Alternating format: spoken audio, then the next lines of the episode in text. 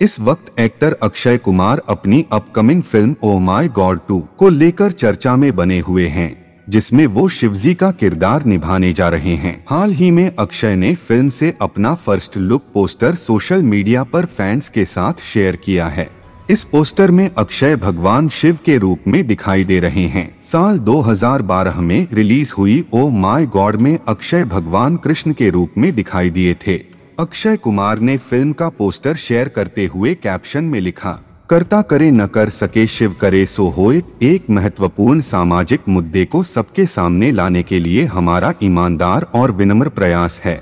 Oh my God to के लिए आपके आशीर्वाद और शुभकामनाओं की ज़रूरत है। इस यात्रा के माध्यम से आदियोगी की शाश्वत ऊर्जा हमें आशीर्वाद दे, हर हर महादेव, उन्होंने दूसरे पोस्टर के साथ लिखा रख विश्वास, तू है शिव का दास। उज्जैन में 23 अक्टूबर को महाकालेश्वर ज्योतिर्लिंग के दर्शन के बाद अक्षय ने ओ माई गॉड टू। ये दोनों पोस्टर शेयर किए थे।